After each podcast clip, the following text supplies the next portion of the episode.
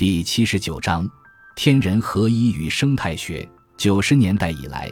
国学好像又成了显学，而在国学热中，有一个概念赫然高悬，众望所归，这便是天人合一。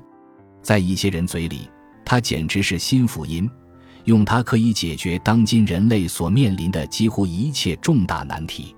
其最旗帜鲜明者甚至断言。为天人合一才能拯救人类，舍此别无出路。按照他们的解释，西方文化的要害在于天人相分乃至对立，由此导致人性异化和生态危机。殊不知，完备的人性理论和生态哲学在中国古已有之。天人合一便是它的威力，足以引导人类重建内心的和外部的和谐。我的印象是。鼓吹者们一方面大大缩小了中国哲学的内涵，如到佛一锅煮，最后熬剩下了天人合一这一点浓汁；另一方面又大大扩展了天人合一的内涵，使这一点浓汁囊括了一切有益成分，于是有了包治百病的神效。天人合一原是一种儒家学说，把道家的物我两忘、禅宗的见性成佛硬塞入天人合一的模子里。未免牛头不对马嘴，即使儒家学说也不能归结为天人合一。天人合一仅是儒家在人与宇宙之关系问题上的一种较有代表性的观点。关于天人合一的含义，我认为张岱年先生在《中国哲学大纲》中的归纳最为准确，即一是滥觞于孟子、刘步于宋儒的天人相通思想。二是董仲舒的天人相类思想，其中后者纯属牵强附会的无稽之谈，前者主张人的心性与宇宙的本质相通，因而人皆内省或良知即可知天道，这基本上属于认识论的范畴，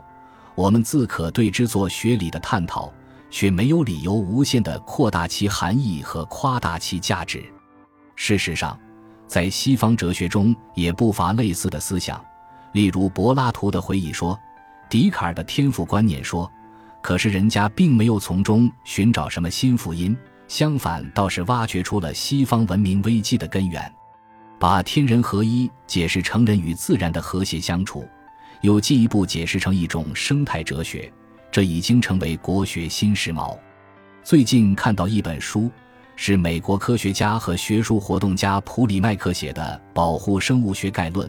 译成中文洋洋五十多万字，对生态保护的一个重要方面及生物多样性保护的问题做了系统的研究和论述。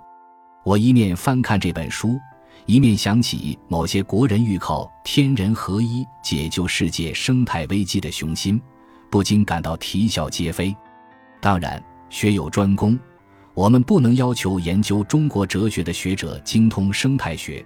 但我们也许有权要求一切学者尊重科学，承认环境保护也是科学，而不要在一种望文生义的天人合一境界中飘飘然自我陶醉。感谢您的收听，本集已经播讲完毕。喜欢请订阅专辑，关注主播主页，更多精彩内容等着你。